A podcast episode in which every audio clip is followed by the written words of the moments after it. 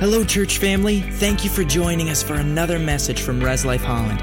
We hope this sermon encourages you in your walk with Jesus and empowers you to live the life God has for you. Now sit back and enjoy today's message. Good morning, Res Life Holland. I love seeing all the fellowship and the hugs and the laughter. That's great. That's going to tie into the message today. Well, it's officially December. That's exciting. It's, it's Christmas month in my book. So I'm one of those people who, who waits a while to put my tree up and decorate. How many people have their tree up? Okay. How many people got that tree up before Thanksgiving? Ooh, a couple of guilty parties. Okay. How many people are like day after Thanksgiving the tree's going up? Yeah. Okay. Yeah, I like to wait. Like December hits, it's time. It's it's time to finally get in the mood for Christmas and to get all those decorations up. Um, and I feel like, you know, tis the season for the elf on the shelf and uh, bribing and threatening kids into obedience. right? How, how many of you have, have the elf? Ooh, a couple. Okay.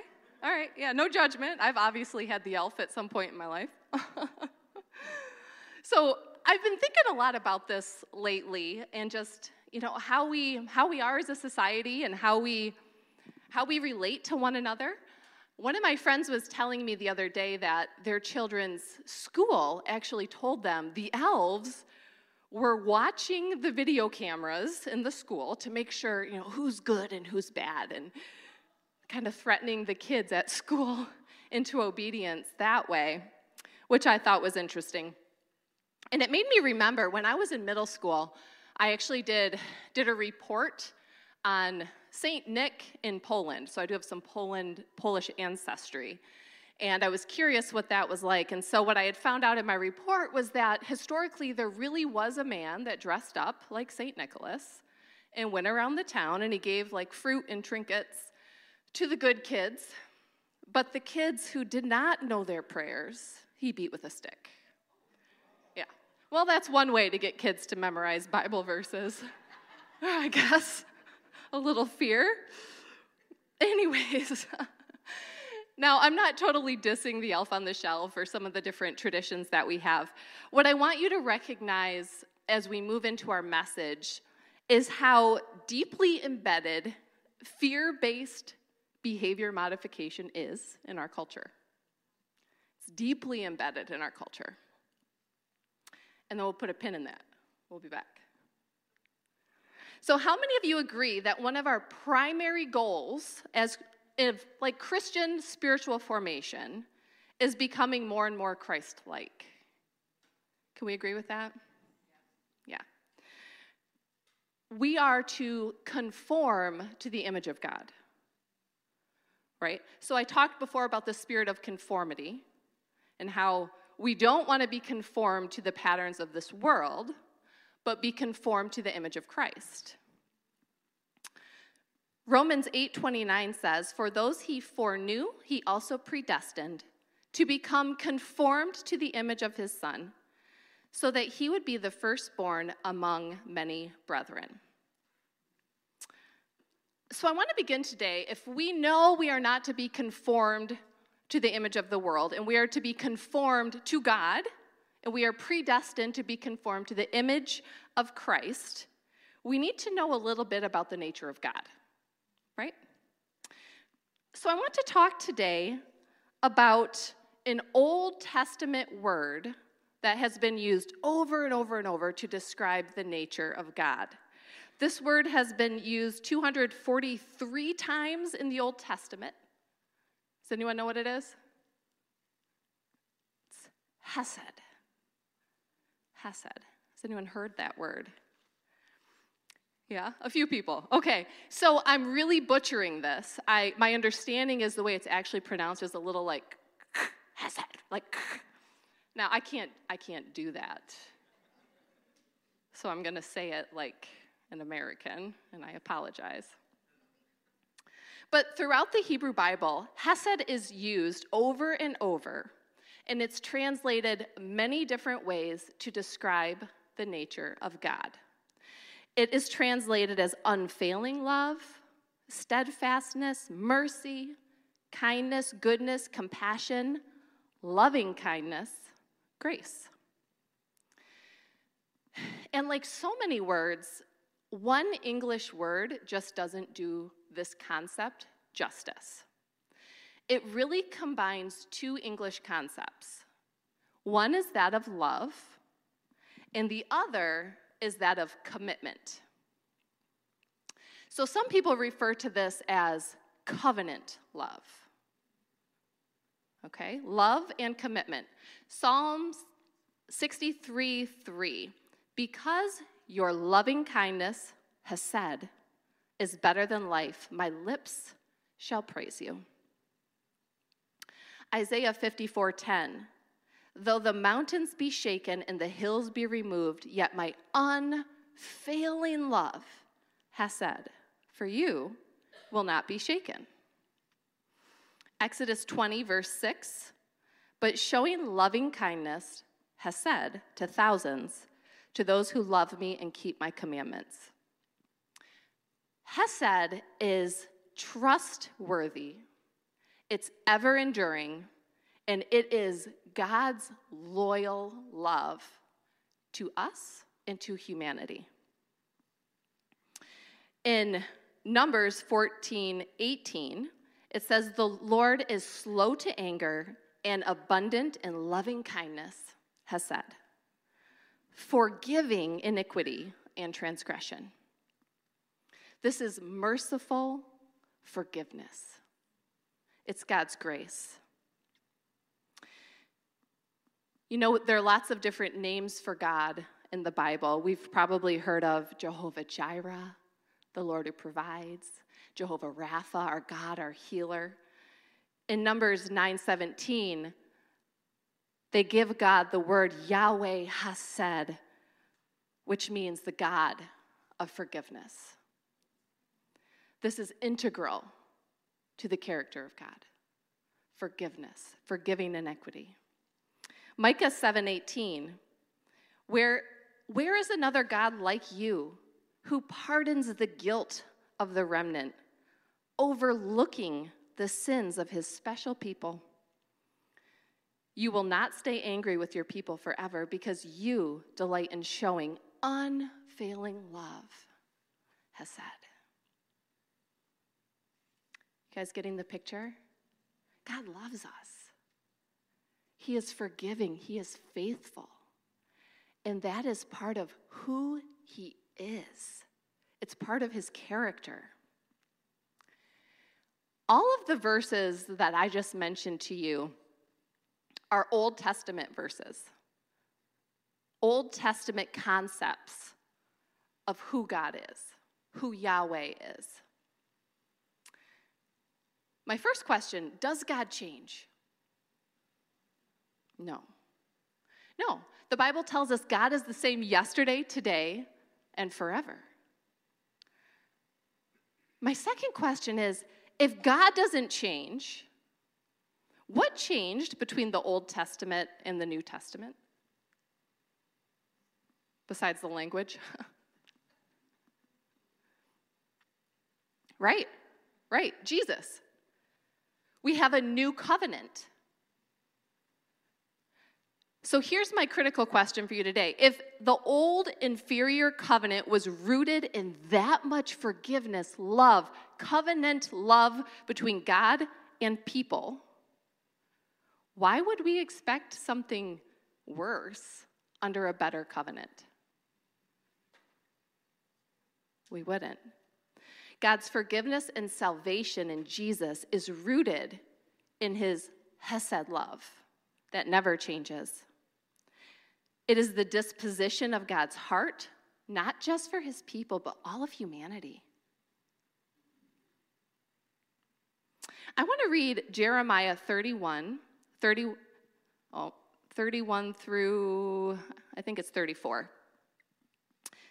Behold, days are coming, declares the Lord, when I will make a new covenant with the house of Israel and with the house of Judah not like the covenant which I made with their fathers in the day I took them by the hand to bring them out of the land of Egypt, my covenant which they broke. Although I was a husband to them, declares the Lord. But this is the covenant which I will make with the house of Israel after those days, declares the Lord. I will put my law within them on their heart, and I will write it. And I will be their God, and they shall be my people. They will not teach again each man, each neighbor, and each man his brother, saying, Know the Lord, for they're, they're all going to know me. They will all know me. From the least of them to the greatest of them, declares the Lord, for I will forgive their iniquity and their sin I will remember no more. This is the new covenant. Yeah. And in Ezekiel 36, 26 to 29, it talks again Moreover, I will give you a new heart and put a new spirit within you, and I will remove the heart of stone from your flesh and give you a heart of flesh. I will put my spirit within you and cause you to walk in my statutes, and you will be careful to observe my ordinances. For you will live in the land that I've given to your forefathers, so that you will be my people, and I will be your God. Moreover, I will save you from all of your uncleanness, and I will call for the grain and multiply it. I won't bring famine upon you. In the Old Covenant, we know the wages of sin were death. And blood sacrifice was required for the atonement of sin. Sin separated people from God. But in the new covenant, the blood of Jesus has paid it all. Has paid it all. We just took communion, representing the blood of Jesus. My blood I spilled for you. He has paid every debt. The Bible says our sin is now separated from, from us as far as the east is from the west. We now have the Holy Spirit within us. And no longer do we have to, you know, hear about God from our neighbor. God's living in us, teaching us guiding us, discipling us. It's a good deal, you guys. It's a good deal. Ephesians 1 7. He is so rich in kindness and grace that he purchased our freedom with the blood of his son and forgave our sins. Do you ever just thank God for the blood of Jesus? Thank you, God for the blood of Jesus. Thank you for the new covenant. God, all, all we have to do, you guys, is step in to this new covenant. And it's a covenant of love and forgiveness. God is so committed to you, He loves you. God is not punishing you. I want to repeat that. I felt this so strongly. I need to release someone from this. God is not punishing you.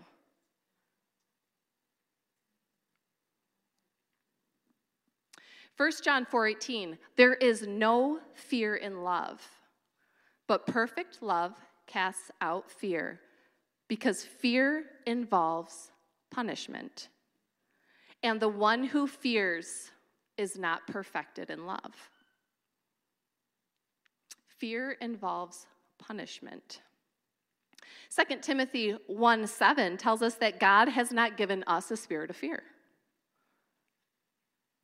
We sang about that of power, love, and a sound mind. Fear involves punishment, and God has not given us a spirit of fear. God is not punishing you. He is covering you in covenant hesed. I want you to think for a moment um, about the woman caught in adultery.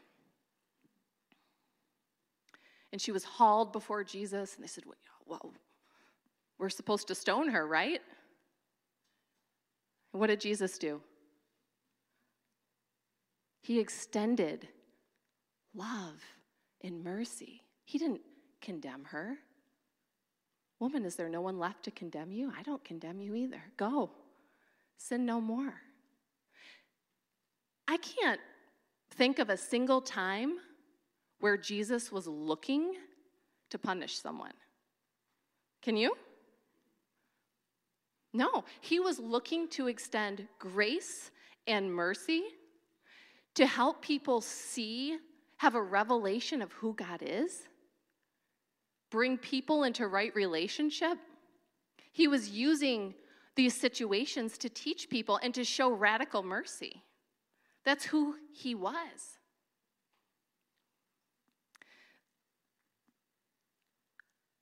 God really, he doesn't punish. He disciplines. What's the difference? The goal of punishment is behavior change because of fear. Get people to act the way you want using fear. The goal of discipline is teaching, it's spiritual growth, and it's deepening intimacy. Hebrews 12:6 says for the Lord disciplines the one he loves and he chastises every son. Proverbs 3:12 says for the Lord disciplines those he loves as a father the son he delights in. 1 Timothy 4 7 to 8 says, Rather, discipline yourself for the purpose of godliness. For bodily training is just slightly beneficial, but godliness is beneficial for all things, since it holds promise for the present life and also for the life to come. You know, discipline, that's, that's where we get the word discipleship as well. It's all about our growth. You do something wrong, and God is using that as a teaching moment. The Holy Spirit might be convicting you on the inside. It's a teaching moment where the intent is improved godliness, spiritual growth, and deepened intimacy with God. At the end of God's discipline and chastisement, you have a deeper connection with God. The goal of punishment is controlling behavior with fear. The goal of discipline is godliness. In the last week, I've encountered a couple different people, like going through some really tough stuff, and they told me, I just feel like God's punishing me. I'm like, baby, that's not the nature of God. It's just not. God uses mistakes to grow us and deepen relationship. He's not He's not holding that against you. He's not looking for a reason to punish you harshly. That's not in his nature. Biblically, God might eventually give them over to their own desires. That's what we see. Release his hand from us. Romans 1:24 says, "Therefore God gave them over in the lusts of their heart to impurity, so that their bodies would be dishonored among them. We see it again in Psalm 81 12. So I gave them over to the stubbornness of their heart to walk in their own devices. So this is what we see. This is what we see from the heart of God. God wants relationship, He wants to discipline and grow you. But if you are willfully rejecting God, if you are willfully rejecting his discipline, there comes a point when he might say, All right, experience, you know, the consequences of sin. You don't want that. We don't want that. We don't want that individually. We don't want that um, as a country. We want God's hand and discipline on us. We want that relationship. But my point here is that these are people who willfully rejected God. These are not people who are crying out to God, looking for his instruction, wanting connection, and God, God doesn't do the cold shoulder and say, mm, If you're reaching for God, He's reaching for you. This is willful rejection of God.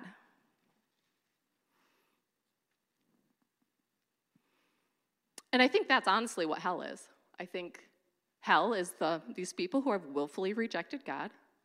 And he's like, oh, fine, have it your way for eternity. These aren't people who are seeking relationship with God.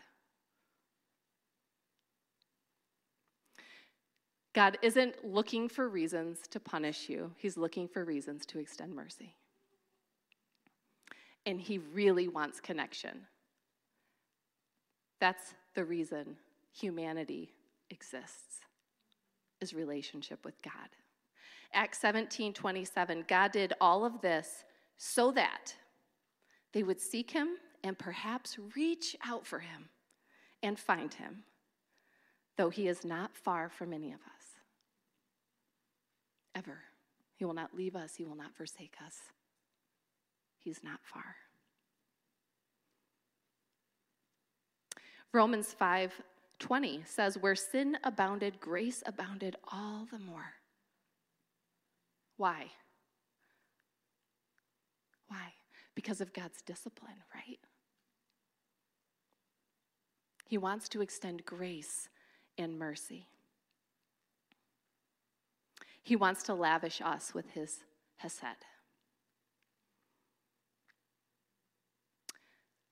You guys, you will make mistakes. I will make mistakes. Turn to your neighbor and tell them, I will make mistakes.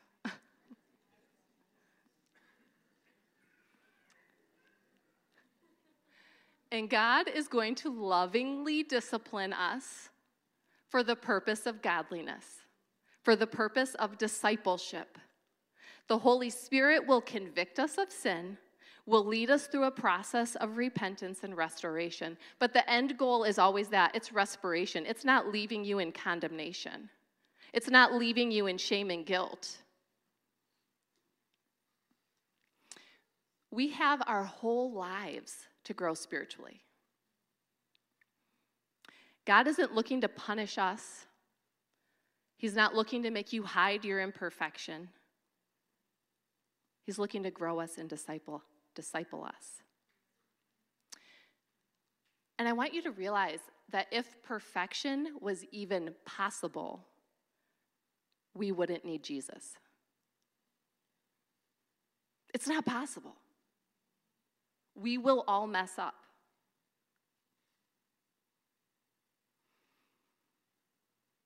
Our job is to work harder and harder to reflect God's nature. When Jesus was asked what the greatest commandment was in Matthew 22 37 to 40, he said, You shall love the Lord your God with all your heart and all your soul and all your mind. This is the great and first commandment. And the second is like it you shall love your neighbor as yourself. On these two commandments depends all the laws of the prophets. We can summarize that really easily love God, love people. Love God, love people. You know, we are intended to be living in community with other believers. That's actually how we grow to become more Christ like, his relationships with other people. And we are supposed to be reflecting God's nature to the people around us, loving God and loving people, as God has shown us how to do it. But we really can't do this superficially. If we're all just walking around with smiles on our faces and our cute little outfits, that's not real relationship, is it? Anyone who's married knows there is a difference between smiling and superficial relationship and actual intimacy. In actually knowing someone's flaws and their weaknesses and loving them anyway. And we are intended to be living that way with other believers. We can't be hiding our flaws and tiptoeing around and wondering if the elf on the shelf is watching. It's not about hiding who we are to appear perfect. or suffer divine consequence. We need to be able to get real with each other within the safety of covenant Hesed love as a body.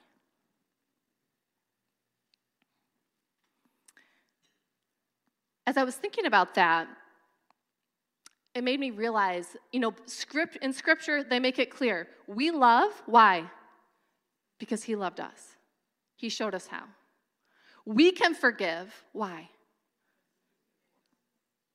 Because we've been forgiven. You know the parable of the servant who was forgiven a huge debt and then refused to forgive? What happened to him? He was called, You wicked servant. How dare you not forgive a small debt when you've been forgiven so much? So, if God lovingly disciplines us and we turn around and we dole out harsh punishment to others, aren't we the wicked servant?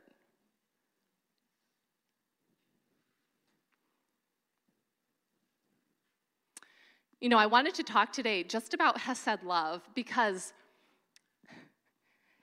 it is so important you know, you, you guys have probably heard me talk about right, right brain, left brain, and strengthening the right synapses, and I've been on this whole kick. And having that relational love with other people strengthens the right brain, and I really wanted to talk about that. But those of you who know me also know I'm like the queen of root cause analysis. And I'm going to teach you one method today of root cause analysis. It's called the five whys means if you have a problem, you ask, why is that happening? Then you ask, why, why, why? And now you've figured out the root. Okay, so why would we be having trouble living in Hesed relationships with other people, in deep, intimate relationships among the body? Why? Well, we're afraid to show who we really are. Why? Well, because we're, you know, imperfect people and we're afraid that people are going to judge us and think poorly of us and maybe exclude us.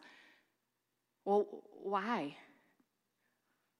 Well, because that's what we've been taught since childhood. Why? Because most of us have been raised under a punishment paradigm. And I think that's a good example of the spirit of conformity, right? You do what I want, you act the way I want, or you're punished. Conform, or you're punished. Conform or pay. And that's earthly logic, you guys. That's not heavenly logic. That's not how God treats us. But a lot of us, I mean, let's go back to this example. How many of you remember as a child being told, you better behave, Santa's watching. Oh, if you don't behave, you might get coal in your stocking. Do you guys remember this? I mean, subtly or overtly, that's been that's been the mentality of a lot of punishment that we've received or a lot of just the way we interact with each other, our children and other people. It's this whole punishment paradigm.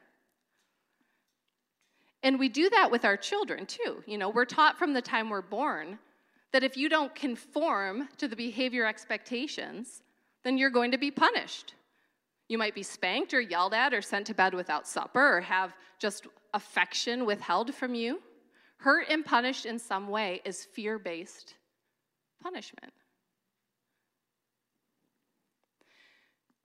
And as I think about that, you know, fear based punishment might work for a short period of time. Like little kids who don't know any better, they might behave because they're afraid. But discipline is a completely different mentality. Discipline takes something that's going wrong and helps grow that person, helps teach them empathy.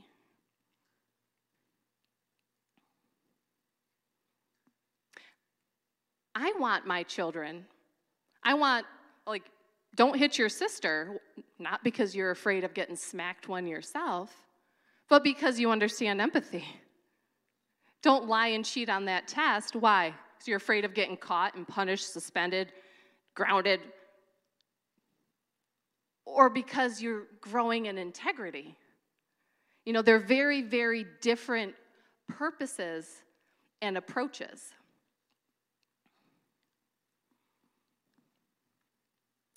And I think most of us have been raised in a punishment mentality, and whether we overtly and intentionally transfer this on to our children and the people around us, or whether this is all subconscious, this has really impacted our ability to interact with other people.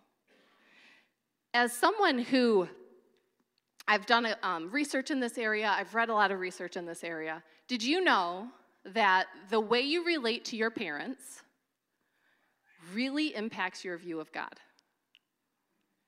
So if you see, if you as a child saw your parents as punishing, mean, and harsh, subconsciously, you tend to view God as punishing, mean, and harsh. Conversely, if you view your parents as extending grace and mercy, and they're training you up and they're disciplining you instead of punishing you, that's how you start to view God. Does that make sense? Can you kind of see how maybe this is played out in your own life?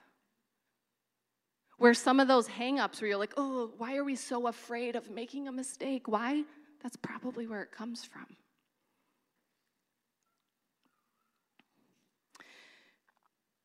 We feel this need to hide who we really are from God and from other people because we're afraid. Guilt and shame does not come from God. Guilt and shame does not come from God. Hiding. I mean, that's the accuser of the brethren. brethren. Revelations 12 10 says, Then I heard a loud voice in heaven say, Now the salvation, the power, the kingdom of our God, and the authority of his Messiah have come. For the one who accuses our brothers, who accuses them day and night in the presence of our God, has been thrown out. That's not God who accuses you, that's Satan. And living under shame and condemnation is demonic. That does not come from God. Here's the real kicker you know, we cannot heal if we don't feel safe. If we see punishment everywhere we go, everywhere in all of our relationships, we can't heal. Our brains can't, can't develop the way they need to develop. And the thing that's been really troubling me is why? Why are Christians, a religion literally founded on love and mercy, known for corporal punishment and fear based control methods. Did you know conservative Protestants are some of the most likely people to hit their kids in the world?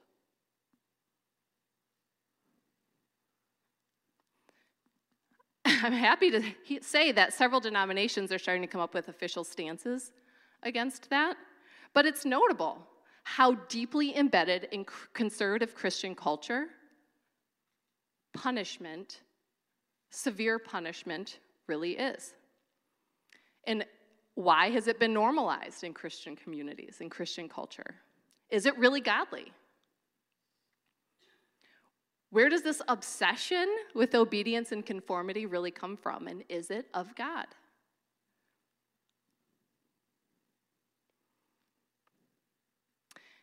I would argue that obedience is not the highest order. It's empathy. It's teaching our kids empathy. It's extending empathy. It's treating each other with grace and mercy and empathy and being able to put ourselves in someone else's shoes. When we hear of another believer who's made a mistake, a moral failure, whatever, can you empathize? Can you put yourself in their shoes? Or do we want to immediately just punish, punish, punish. Imagine if God zapped us every time we did something wrong with a bolt of lightning.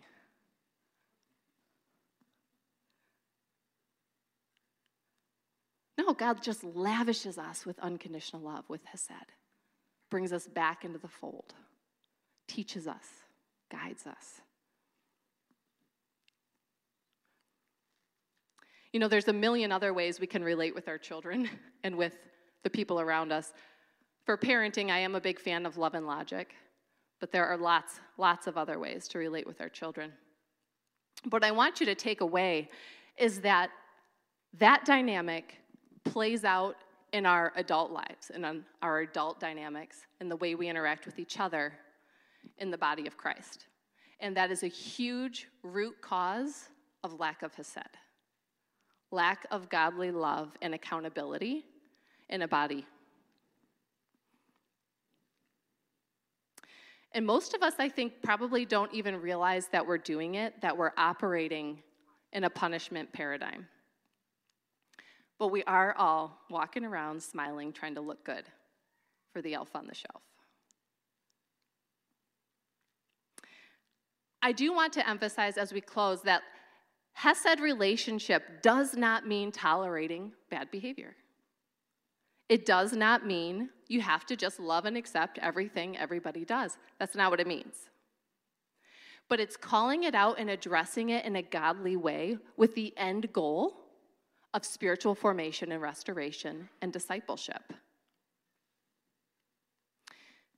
The enemy loves to keep people in bondage enslaved by their sin and separated from the body, feeling like, oh, I'm not really good enough to hang out with them. I've, something I've done has separated me. I can't really fully engage, or I'm going to be punished. They're going to find out X, Y, or Z, and oh, I'm not going to do this, and oh my God, I've got so much of work. You know, the, the devil loves to keep people separated, feeling singled out and shameful keeping believers with fake smiles, not really engaging with each other. So what do you do? What do you do if if a believer has has an issue? Has a sin problem that you're dealing with? I think step 1 as a body is for like if someone comes to you and they man, I have this sin problem. Well, you acknowledge it. Yeah, that's a sin problem. You call it what it is. The second step is to dig deep and try to figure out what is the actual problem? What's the root here? Is it a spiritual root? Is it a relational root? What is the root behind this behavior? And the third thing that you do is help, like, repent. We have to be able to repent. And repentance is not, sorry. Repentance is acknowledging all the people that you've hurt by by that behavior. Repentance always results in radical transformation. Always. If there is not radical transformation, there was not repentance.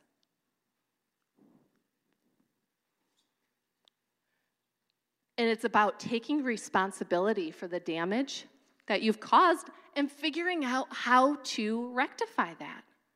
How do I reconcile with the people in my life and with God.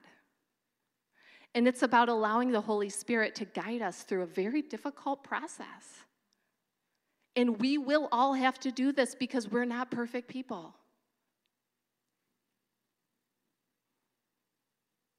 And this should be normalized in the body, right? If I'm dealing with something, I should go to another believer before it's a problem and say, hey, I'm struggling with this thing. I need some help. You bring it to the light. Having some authentic vulnerability. And then if someone comes to you, it's not judging them. Oh, well, you know what they did, you know what they're dealing with.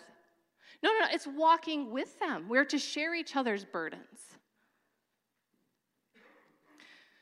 Romans 8:18 8, says, "And having been set free from sin, you have become slaves of righteousness. of conformity to God's will and purpose. We can't spend one more moment enslaved by sin, enslaved by fear and guilt and shame. If you're struggling with something, I encourage you to find someone. Find someone in the, in the congregation. Look around. See who God's leading you to. And be vulnerable. And tell them this is what I'm dealing with. I need help. Galatians 6 1 to 2 says, Brothers, if anyone is caught in any transgression, you who are spiritual should restore him in the spirit of gentleness. The goal is restoration. Keep watch on yourself, lest you too be tempted. Bear each other's burdens, and so fulfill the law of Christ. God, it's, it's, that, it's that authentic intimacy. It's okay. We have to have a safe place so that we can grow together.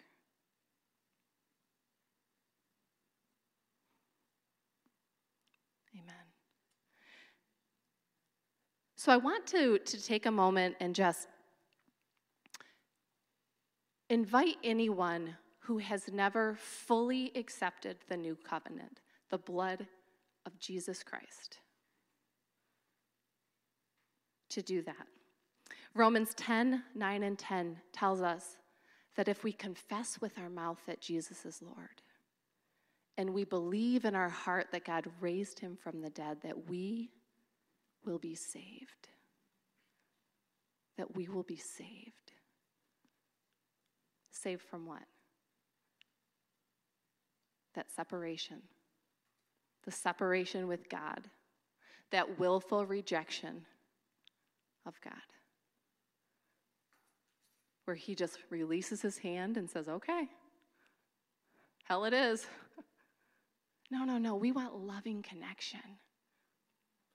Loving connection that can only come from the blood of Jesus Christ.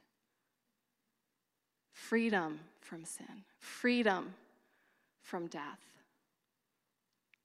total forgiveness, total Hesed love.